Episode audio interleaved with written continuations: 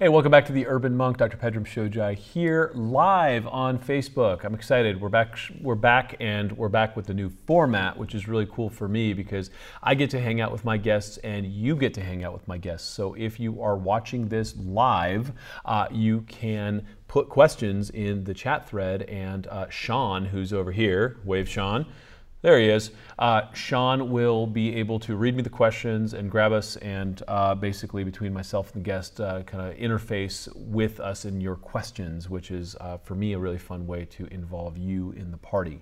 Uh, I got Dr. Jennifer Stagg here today. Uh, she is in Connecticut. She's a naturopathic doctor. great title to a book. It's called Unzip Your Genes, and it's all about our environment and the environmental factors that either open up certain genes, express other genes, and it's it's just important stuff. Is uh, where medicine. Uh, is now and is headed in the future. And I think that this is something y'all need to know. So, Doc, welcome to the show. Hey, thanks for having me. Yeah, so uh, genetics, epigenetics, and all of these environmental factors that are causing our, you know, either healthy states or our demise. Uh, it's a big deal, uh, and uh, you've obviously written a book on it. So, what got you to start looking at this at first, from from naturopathy into kind of epigenetics? That's that's uh, that's an interesting uh, turn. Yeah. So, um, well, my background, I started out um, studying biochemistry and nutrition as an undergrad, and then I ended up going into a PhD program in biochem. So I was always kind of like deep into the research side of things. And um, in my PhD program, I ended up deciding I didn't want to be in a lab at 12 o'clock in the morning checking my um, chromatography columns, and I wanted to work with people. So then I went, decided I wanted to go to naturopathic school because it was a great blend of um, kind of the sciences for me. So um, while I was at Bastyr University, I continued to do research there. So for me, I've always been kind of like clinically and uh, driven by science-based medicine, um, recognizing you know the traditional methods. And now, interestingly, I would say that a lot of the traditional methods of naturopathic medicine that couldn't really be explained before are now starting to be fully explained because of the research that's coming out on genomics and epigenetics. So now, for example, we see like you know, stress. We've always worked with patients to control stress. So we're working out, you know, the whole person. But stress, we know now, actually, these elevated levels in cortisol end up affecting our DNA. So it actually can tag our DNA and change how gene patterns are being expressed, which explains why stress is such a huge, huge issue that needs to be always kind of like top of your mind and addressing with patients. So let's uh, look at this globally a little bit. Just uh, you know, I'm assuming most of my audience knows a little bit about epigenetics, but I don't want to assume anything. Uh, before we used to think that your genes are your genes. Mom and dad kicked them down. This is what you got. You know, here's your life sentence. You know, some of it's good, some of it's bad, but this is what you're stuck with. So yeah. what do we now know about genomic expression that's different?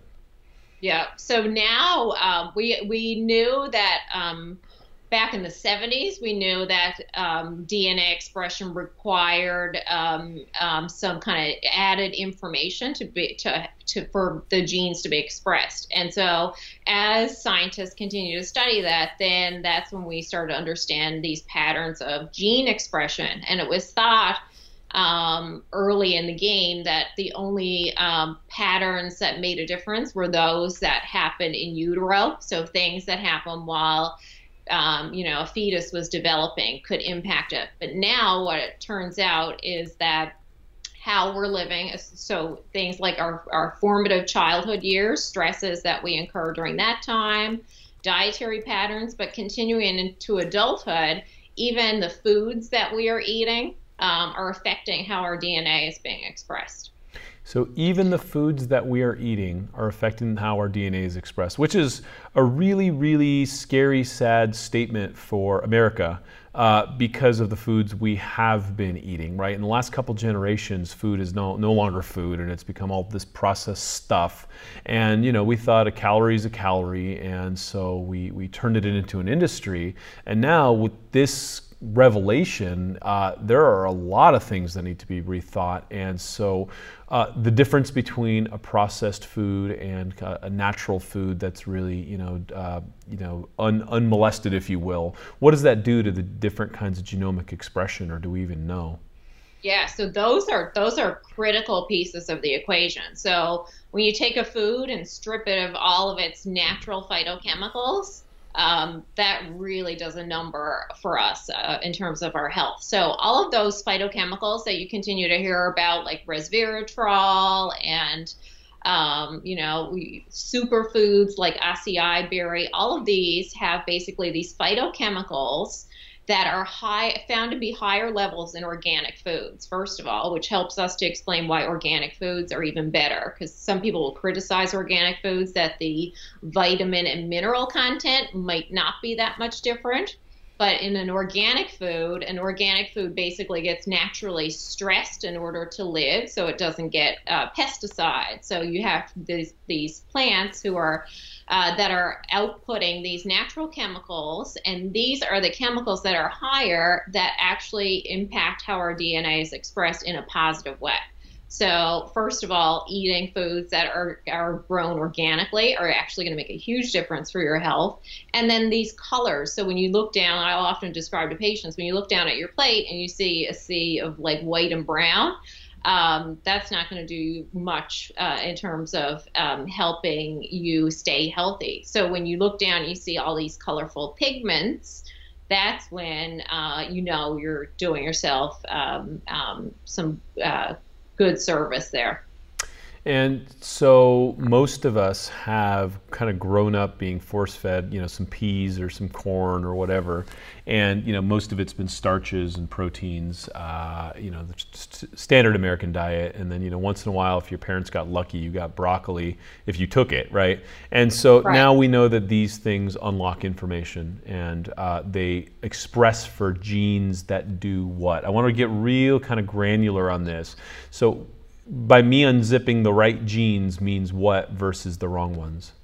So this is where we can go into so genetics. So people kind of uh, back to that whole concept thinking that okay, you have this set of genes that you inherited from your parents, and now you're stuck with that. You have uh, nothing you can do for it. So say you have an increased risk of having diabetes, for example. So you're you've inherited specific genes which have been identified that could put you at an increased risk of developing diabetes.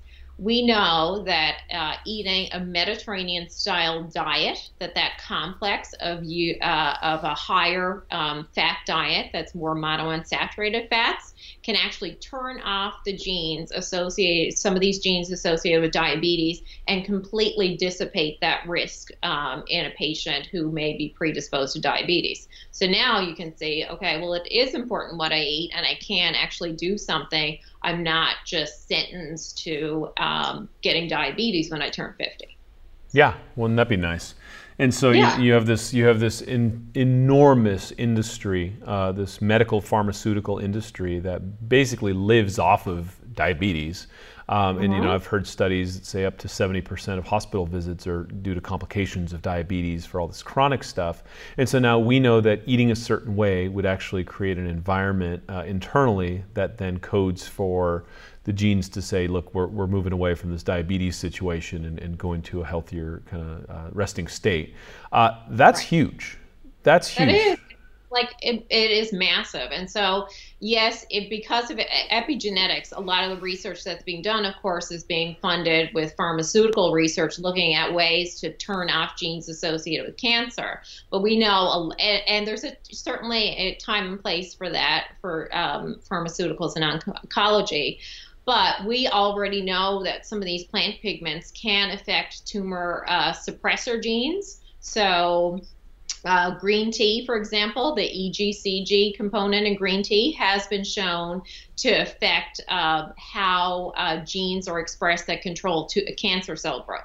So we already have some of these tools that could provide us the ability to, um, you know, change our risk factors in terms of cancer, diabetes, heart disease, um, all those chronic diseases. Yeah, that's incredible. And so Then the question is, what kind of specific strategy can one adopt to really game this in their favor? I mean, I'm assuming it's multifactorial.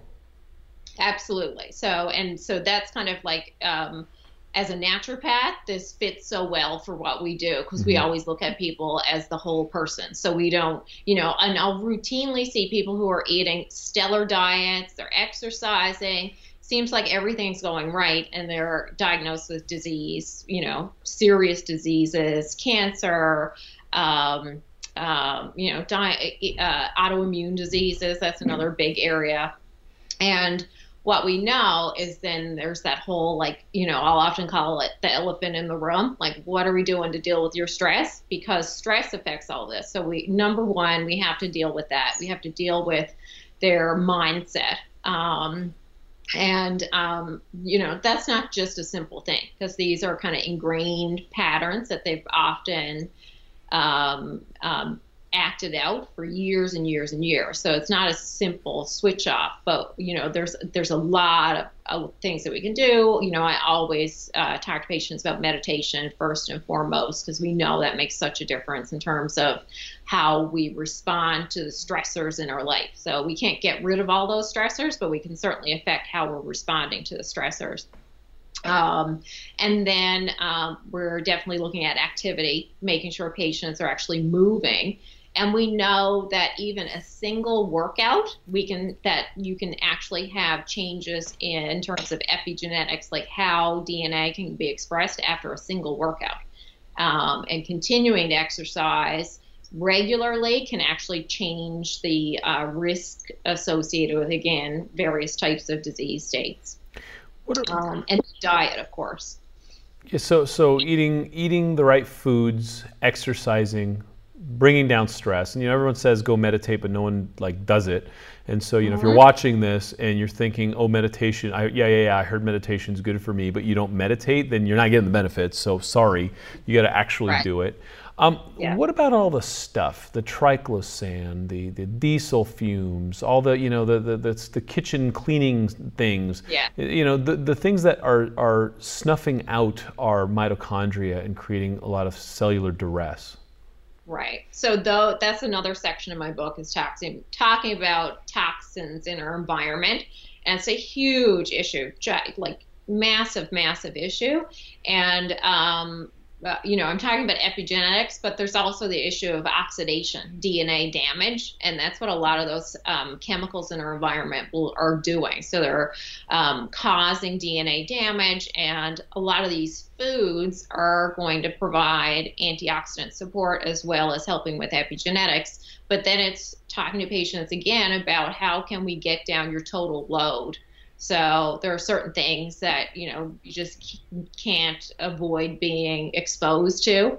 Um, I mean, like you know, new furniture is covered in flame retardants, and mm-hmm. there's not much of a way around that.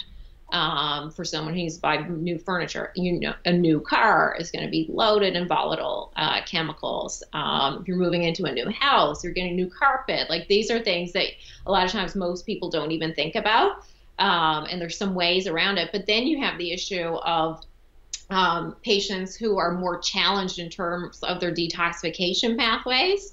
And so I talk about quite a bit in my book about how you can actually test uh, patient, te- you can have testing done to determine whether you have some genetic predisposition to have problems with detoxification, with uh, you know nutrient levels that could be off. That you do have some of these um, inherent issues um, that maybe someone else who doesn't have that can have the same set of exposures and then they don't get sick. So then we have to provide specific supports around that. Yeah, and so I, I just had this. I was flying uh, uh, to the East Coast and I was on a flight where someone within three feet of me was wearing some really disgusting chemical cologne and right. it was just you know I, I, could feel my system starting to get edgy and you know i just i am MTHFR uh, whatever and so i have i have detox issues that i yeah. mitigate because i don't use that crap but then you get yourself in a position where you're sit, stuck on a plane next to someone who exposed. yeah you're just you're exposed and i used to have patients that would get you know laid up for a week or two uh, from these yeah. types of exposures. And so, how do you offset some of that? I mean, I mean that that's just kind of you know uh, captivity there. Like you're stuck being exposed, and right. that's a challenge. You can right. move your seat or yeah. whatever. But um, uh, you know, do you use glutathione? Do you use certain things to help people with that? Yes, vitamin D. It, it depends per, you know, based on individuality. And that's another kind of core of naturopathic medicine is treating people as individuals. And it's not just like a one size fits all. So if we have um, had some genetic testing done and we know where some of the issues lie, then we can specifically dose around those in terms of providing something like NAC, which is a precursor for glutathione. Do we need to have more sort of um, what we call standard methylation support? Um, for some people, or are we just talking about like a broad spectrum if we don't know detox kind of formula to help them kind of clear some of the uh, exposures that they have? Um, so yeah, we look at it, you know, on, on a you know one by one basis. Got it. So if I'm reading this and I can't see you in the clinic, um, and I'm trying to figure out how to shop for my family. It's obvious that you know I got to buy things that grew out of the ground and all that. Where what do I need to avoid the most uh, in the grocery store aisles? Yeah, so it's the it's you know processed food definitely because they're going to be devoid for the most part of all those phytochemicals that are so critical for health. Um, and then whenever you can, buying organic because it does make a difference. Because um, it's not just looking at pesticide residue. So you know you got your dirty twelve, dirty dozen. Um, when you all of those, if if it ha- even if it doesn't have residual pesticide, it's still going to be aided in its growth. So then you don't have as much of those phytochemicals. So whenever buying organic is going to be you know top priority. Um, and I understand that you know that can be challenging fi- financially for uh, many people, but it, honestly, it's cheaper to eat a whole foods diet than it is to eat processed food.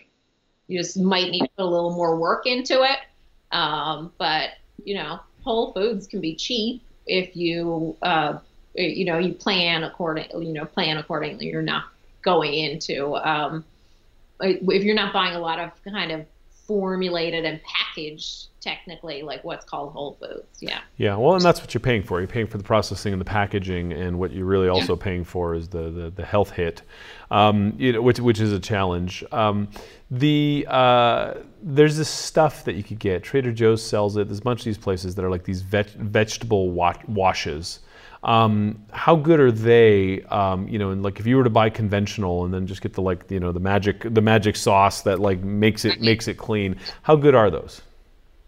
They're not so they're they're not going to affect the phytochemical content. So you that's done. That's right. a you, it's a done deal. So now you have you just have this. It's not can't like add back phytochemicals. So you can wash off some of the residue that's on the outside of produce but the pesticide is um, through the feed, like it's all through the food. Um, so you're really not going to get a big uh, um, improvement in health status because of mainly because of it's devoid of the phytochemicals. Got it. Got it. How long does it take to start to see a difference once you make a, a, number of these changes and you're okay look you know I'm, I'm, eating the good stuff i'm off the bad stuff i'm trying to do my exercise. A lot of people get discouraged because they don't see results quickly and therefore mm-hmm. they think it's not working. Yeah yeah and so we see that all the time because it's our culture. We expect results and quickly right? And i often i do trainings for other doctors um, and lecture around the country. And i kind of describe like we're on the clock right? So a patient comes to see you they want results quickly and you have to deliver for them. So for me, when we do genet- genetic testing, if that's an option for patients financially to do genetic testing, and you know there are more cost-effective ways to do that now than ever, and you can kind of pick and choose. Um, so there's ways I always think about, you know, financial stress for patients too. That I definitely recognize that. We try to uh, find ways that can be affordable, but that can allow us to really kind of like target where we can make a big difference for them. And so then it may be very specific supplementation. And if we do more sort of wellness genomic testing panels, then we can even uh, put them on like a genetic matching diet. So beyond organic, you we there's the capability uh, now to find out like what ratios of fats, carbs, and proteins that your um, genes are a good match to. So, like you could find out, are you a match like mine? I'm a match for Mediterranean diet, and I sort of always felt better when I ate that way, and so that made sense to me. Um, and then my husband is also a match but he could stray more so than me. Although he likes that diet, he could stray. And for a little while, he did stray quite a bit and he got pretty unhealthy and he's predisposed to diabetes. Um, and he was starting to go in that direction. And then we've cleaned it all up, and Mediterranean diet has worked for him very well. So um, and that can, you know, that so that meaning that you can compress that time frame if you start to use some of these new technologies that are available. What are we What are we talking about in terms of cost uh, uh, for kind of entry level to gourmet, and then does insurance cover it? Which is I I hate that question, but everyone asks it. Right. No, yeah. So insurance um, occasionally will cover a couple of tests, but it could cover something like just an MTHFR test that you would do through a lab, like you know, like your standard Quest labs. Some insurance companies will cover that. Um, you can do MTHFR panel with COMT out of pocket and only get like it's only seventy five dollars for the lab that we use. So that's an affordable that's not test. So bad. So, yeah, that's not so bad. Yeah that is okay patients can afford to do that and that can provide us a little bit of information. So we'll see someone who comes in with anxiety or kids that are coming in with uh, you know i just actually see a lot of kids with anxiety um, and then adhd some of those tests are really valuable um, and then we know exactly what to you know we, we're on the right track with, with what we can start to do looking at like more of a global uh, treatment plan um, but then when you start to do more sort of like the genomic wellness panels, yes, the cost starts to go up, and um, insurance typically does not cover it. We were trying to uh, use a company and get insurance to cover it, and really we found out most insurance companies are not covering that type of testing. And so out of pocket costs in that uh, range can be um, in our office, it's three hundred dollars. Um, but if you know, if we have a, a, great arrangement where we're able to provide a lower cost test. Um, but usually it costs five to six hundred dollars. Some of them are eight hundred dollars for these panels of more like seventy-five different tests. So when you start to look at that, you know, you can do three for $75, but now you got 75 tests you can get for $300. That's a pretty good deal. Mm-hmm. And um, a lot of people are willing to make that investment. Um, yeah. Well, I mean, so long as it gives you actionable data, you know, I think a lot of people are frustrated with labs, uh, especially in America, because you know doctors keep writing for these labs. They have all these copays. They're paying hundreds of dollars in copays, and you know yeah. they're they're not getting any better but they're paying for all this information that isn't really actionable. So, what does $300 buy me in actionable intel? Yeah, so with that, it tells you what your genetic matching diet plan is. It tells you a set of eating behaviors so we can actually find out kind of how you're wired to eat, what your food issues are. And so I see a lot of patients, certainly because it's such a big issue in our country, um, who are dealing with problems with weight and they've tried all the diets, um, you know, and they don't even know what to do anymore. Things are not working for them the way it used to.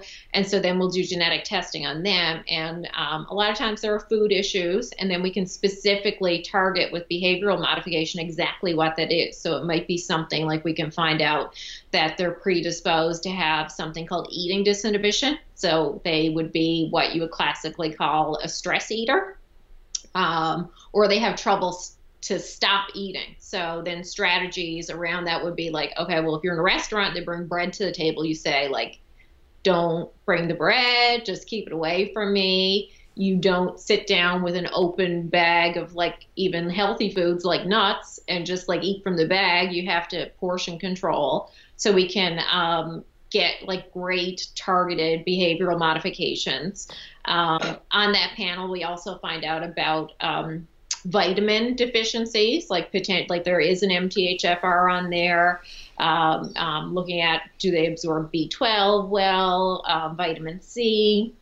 Um, we see exercise response on there too. So now we're kind of getting more kind of um, full uh, circle on, on what we can uh, offer in terms of advice based on it. But we can tell whether someone responds really well to aerobic exercise, if maybe anaerobic like weights might not be so good an option for some people. There's actually um, a, a, gene variant that um, people can have where they end up building fat mass into their muscle if they overdo it on um, weights. And so I'll have women, and that's only been shown in men, but I've had women who have tested for this gene and they come in and they're like, I swear I get fat if I'm just like going hard, like two hours in the gym. Uh, using weights, and then we'll find this test positive. So then we change around their uh, exercise plan a little bit, not like taking out weights completely, but focusing a little bit more on aerobic exercise. Um, we can find out if you have obesity genes. So there are actually two genes for obesity. Um, and so then we kind of know what we're up against to a degree. Um, and there are a number of other um, um, gene variants around like impairments that you could have with weight management. So those are nice to see. Um, even adiponectin, that some people could potentially have issues with that, and then we would have specific strategies there and then of course risks of diabetes and um, um, lipid abnormalities are on there too. So it's a pretty like comprehensive profile. I love that. And so you have this array of information that then gives you actionable data, basically saying, look, the, here are your predispositions. So stay within these bumpers, and your your your genes are telling us that this is what they like and how, how they like to express. And then at that point, we'll know what kind of exercise, what kind of food, what to avoid, and all that. And um, yeah, I mean, again, so the question is, that, you know, how long? So, so someone comes in and they're relatively unhealthy. Um, and so we know what, we know what conventional medicine does, right? It, it, puts band-aids on it, and you know you can stay unhealthy for the rest of your life, really. Uh, in this model, you come in, you're relatively unhealthy, but now you have this information and you actually listen to, to the guidelines here. How quickly do you start to see the results rolling in and how fast does it compound? Yeah, so it depends on how long they've been sick, really. Mm-hmm. So to turn around someone's health um, in a month completely is just not realistic. Um, so I often explain to them, you know, it took you years to get here, and to get you back into an excellent state of health, it's going to take a while. So over the course of a year, I would say, uh, we're going to continue to see um, gradual improvement, but a lot of it depends on where they are, like what type of diet they're already eating. Like if they're eating relatively healthy, and this kind of goes back to that epigenetic piece, they're already eating organic foods, they're eating, you know, some of these foods that are helping their DNA get expressed in a healthy pattern. Um, then um, they wouldn't be ha- experiencing like such a radical difference in their diet as someone who comes in eating like a standard American diet. And now we put them on a actual like organic, healthy diet that is actually matched in terms of its macronutrients. Then on top of it, then you would have such a difference. So your body would be seeing such different fuel um, that that would make a huge difference for them. Um, and they probably notice like feeling better just with that dietary change within days, really. Mm-hmm. Yeah, absolutely. Well, yeah, it's uh, if you're that far gone, it's amazing. Yeah. I've seen people just go vegetarian for a weekend and have like life changing epiphanies. Yeah. And yeah. so yeah, it just depends depends on how, how how dirty the canvas is too. So yeah, no doubt. Yeah. Um, what what is this test? Is it saliva? Is it blood? How does how does this test get gathered? Um, this test is saliva, which is you know, a great uh, way to collect um, this information. And it's easy. It's a kit that we actually send our patients home with. So they're basically, you know, we call it like it's, it's patients will could we get a lot of referrals for it also and people will call up and say oh can i wanted to get that spit test like mm-hmm. yes give you a spit test um, so yeah, that one's just a vial of saliva, and then some of those targeted SNPs that we do, gene testing that we do, like the MTHFR panel, is um, saliva also, and it's just little paper discs that you put in your mouth for like 30 seconds, and so then that's a really excellent way to test some of the kids that we see in our practice. Mm-hmm, mm-hmm. But but the main the main one includes the the smaller SNPs too, right? Um, the big one will co- cover. It has MTHFR on it, the one that we're currently using, but it doesn't have COMT. So if we're dealing, if we're just like looking at the wellness side of things, and we're not dealing with more so like more complex issues like mood disorders and um, you know developmental disorders and neurological issues, then um, we could stick more so with wellness testing um, versus needing to do more of these targeted profiles that yep. someone more like psych symptoms we need to do. Man, this has really come a long way. I mean, just in the last couple of years, it's just it's getting yeah. more and more interesting. And so yeah. I'm sure you got a lot of reading to do to keep up with all this. Oh yeah, absolutely. Yeah. Um, I would I would say like the biggest point I often make to patients is that um, and I and I definitely stated in my book is that it's more of kind of also prompting this paradigm shift of promoting health and wellness versus always focusing and treating disease. And what we're seeing in on the genetics side is that there are more genes for health than there are for disease. So everyone, you know, all the research, you know, has historically been focused on studying genes and genetic causes of diseases. But now there's actually a resilience project, a gene resilience project, where they're starting to look at, well, why do some people seeming like stay so healthy? That what are these genes that are keeping people people healthy, mm-hmm. and what can we do to keep them turned on, um, and you know, focus on um, optimal like health and wellness instead of targeted you know treatment of disease so that's kind of like a, a, what i would call a big paradigm shift in medicine that yeah that, that's really encouraging because at the end of the day i mean there's a million things that can break your back but what keeps yeah what, what keeps you going um, right. I got a I got a question from our audience. I'm going to cut to Sean over here, and he'll ask, uh, tell us what what was. Go for it. Awesome. Um, so, how many people um, do you think when they get the results, um, it's something that are, they already knew that they had to make the lifestyle change, or um, how many do you think it's actually just a, a real wake up call when they get the results or the data back? Cool. Did you hear that? I didn't hear yeah. all of it. So, so, so, how many people when they get the results, it's like, yeah, yeah, yeah, I kind of already knew that, um, versus like, wow, this is really a profound a, a profound piece of information that is not not something I would have assumed or known. Yeah, yeah. So I mean, definitely with the dietary pattern, that one, like what your diet matching diet would be, no one really knows that. Like that's just, oh, okay, should I be eating a low fat diet? I mean, the difference could be you should really be eating 20% of your calories uh, as fat versus 35, which is like a big difference. And many, many studies looking at this and it can really tip the balance for some people. So something mm. like that they don't know. Um, there's no way anyone would know that. Uh, but um, the eating behavior SNPs, a lot of times people know those. They're like, oh yeah, I do that. Like mm. food desire is another one of them, where people are just kind of constantly thinking about food and they're eating and thinking about like what their next meal is going to be. Um, they definitely identify with those patterns. Now, with the obesity genes, um, it never seems to really make sense. So people will come in and they'll say, well, you know, you know, there's obesity in my family, and I figured I'd have the obesity genes, and you, and they don't. Or we have patient, and they may be overweight themselves, so they're thinking, well, I must be predisposed to this, and so then being tell, telling them you don't even have the obesity genes, then sometimes that can change their mindset. So they're like, oh, well, things shift for them because they think like, well, I'm just mm. meant to be obese, and this is it versus like, oh, well, I don't even have this. There's, you know, I can really take some steps to um, affect my outcome. On the other hand, patients who actually are told that they have um, the obesity genes, and with this type of genetic testing in general, there have been a couple of studies now where the actual process of having genetic testing um, for this type of genetic testing, patients actually become healthier as a result of it. So they learning this information, understanding, oh, I have the obesity genes, I'm really going to do something about this.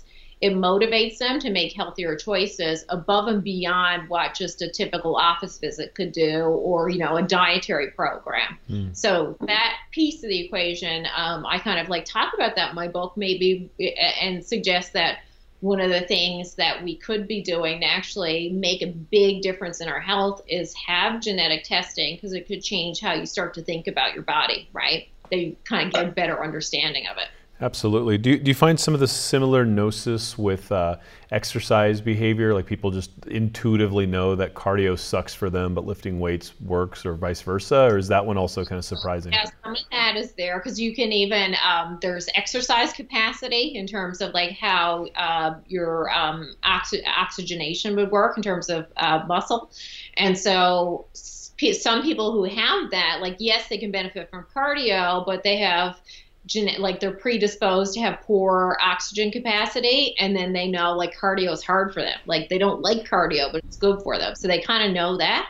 And then you know the thing that i talked about with the anaerobic exercise but then there are a couple of other um, SNPs i didn't mention on there. One um, for um, the sprinters gene. So there's actually this gene that has been quite extensively studied in uh, Olympian weightlifters and sprinters, and they all have it, but they all have a lot of other genes too. There's a lot that goes into becoming an Olympic level athlete. But the patients who end up having the sprinter's gene, they're like, oh yeah, I was really good, like in their high school or college, like they were a fast runner, like they kind of like know that that makes sense for them. Um, so that's kind of interesting. Um, and there's another interesting one uh, is um, that there's a gene um, for Achilles tendinopathy that you could be predisposed to injuring your Achilles. Mm. And we actually have a patient in our practice who runs marathons and he's under 30 and he's actually injured his Achilles. I think he's on his third injury now. And we ended up doing genetic testing on him and he had that. Um, so it makes complete sense. Yeah. What if what if I wanted to unlock my sprinter gene and I didn't have it? Is that is that is, you know? Can I do a grab bag here? Like, how does that work? Um, not yet, uh, but I won't get into it. But there's this whole new, um, not even that new, but there's technology that is not available for clinical use yet, and probably won't be for some time, called CRISPR where you can actually splice genes in and out of DNA. Uh, so there's a lot of controversy around that of ma- the potential of being able to have a designer baby. Um, you'll see a lot of blogs and articles written about this, but the um, clinical utilization they're looking at is can we splice out genes that predispose people for cancer? Mm-hmm. Um, so it sounds kind of science fiction, but it's like in the pipeline. It's here, yeah. No, the, fu- yeah. the future is now.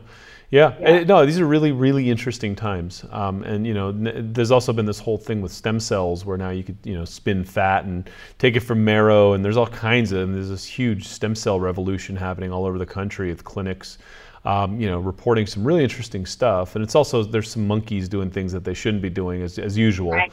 right? Yeah. But um, yeah. you know, that's also opened us up to a whole other realm of, of research and, and some clinical efficacy that that we didn't think we'd have for a while.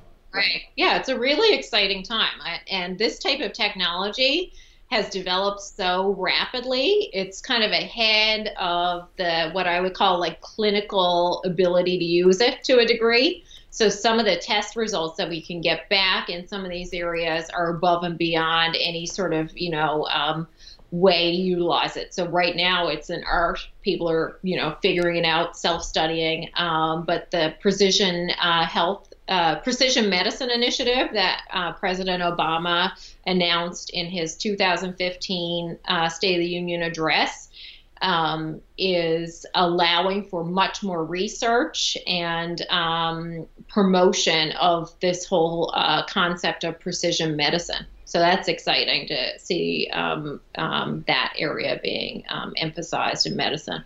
Yeah, yeah. It, you know, it's fascinating. You know, on one hand, you have all this really new, interesting stuff. On the other hand, everyone's you know going to herbs and shamanism and and all these other things, and everyone's everyone's trying everything they can to get well. Because what we do know is that the conventional medical model isn't working, and there's plenty of things that are interventions in conventional medicine that that are fine but this whole lifestyle disease paradigm that leads to overuse of pharmaceuticals is, is, is broken. And so people talking about right. fixing healthcare, it's not it's not healthcare reform, it's healthcare finance reform, and they're just trying to figure out how to pay for it. But what we're right. trying to do is figure out how to actually find wellness within the, yes. the community and the population, which is a different conversation. Um, yeah. It's a, and it's a challenging one because you know li- literally I know I know gajillions of patients that I've had once they knew what they needed to do still didn't do it and then you're talking about a whole different ballgame. Yeah, yeah. So that's that compliance issue and that's always been a big problem when you're dealing with lifestyle induced chronic disease. And um, for me, when I started using genetic testing, it helped kind of start to change that compliance issue for me. That people are uh, understanding that, oh, well, wow, like actually having a test result in front of them that's actionable um, and is very, you know, specific for them, but a way that they could improve their health that is uh, um, um science based. People really kind of resonate with that, and um, I think it's a powerful tool that we have been um, basically gifted. Yeah, I love it. I actually want to do that test. I, I, I want I want some of that. That sounds great. You know, the more the more knowledge you have, the better equipped you are to face what's coming at you. And so, you know, we try to mitigate as much as we can. I got whole water filtration system for my house. We don't bring the junk in. But then I get on a yep. flight to go teach qigong across the country, and I'm sitting next to like Gucci cologne, and right. you know, and and so you know that's that's life. That's life in the modern yep. world. It's it's really challenging to you know avoid all exposure. So what do I got to do on the front end to build yep. out you know my sprinter genes or whatever it is? Right yeah, so it is. It's um, being armed with as much knowledge as you can get, and that's kind of where this whole system is going: is trying to put um, patients in charge of their own health, right?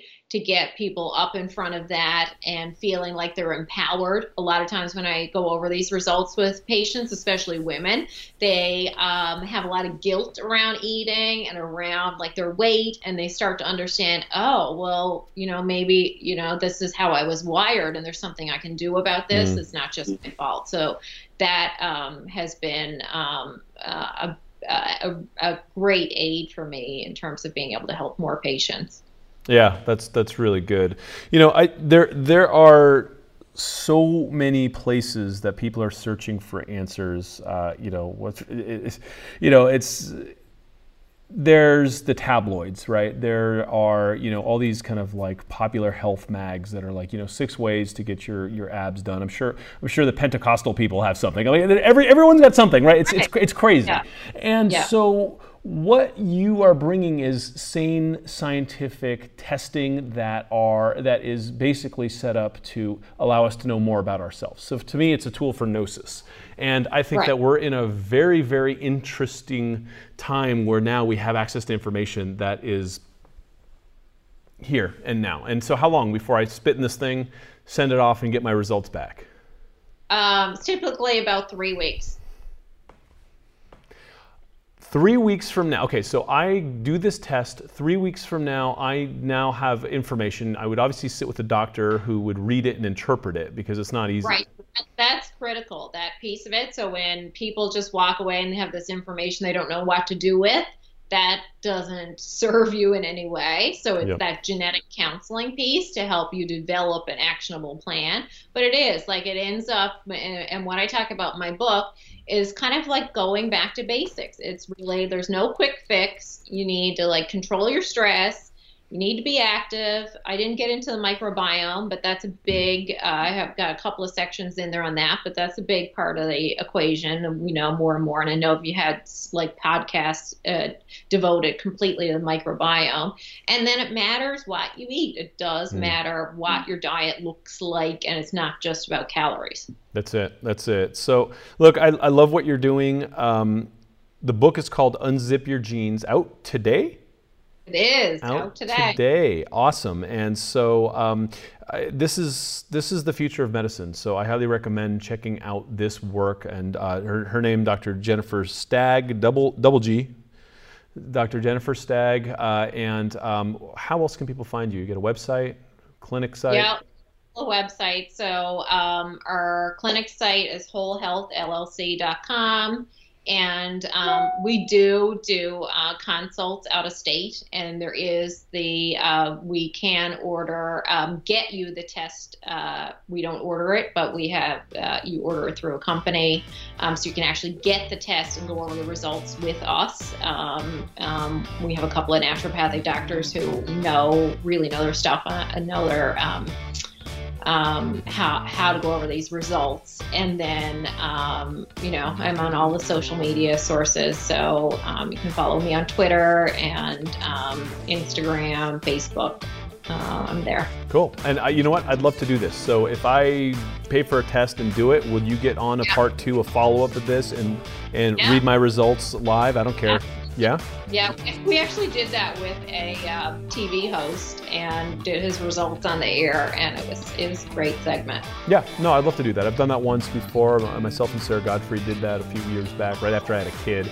My adrenals yeah. were like down there somewhere, and so you know, yeah, I don't care. I'm just human, so wh- whatever. I'm happy. I'm happy to do it, and I'd love to see this process unfold, and, and I'm happy to be the guinea pig for it. So we'll we'll make we'll make preparations for that. So Dr. Jennifer Stagg, uh, unzip your genes. Uh, thank you so much. This has been great.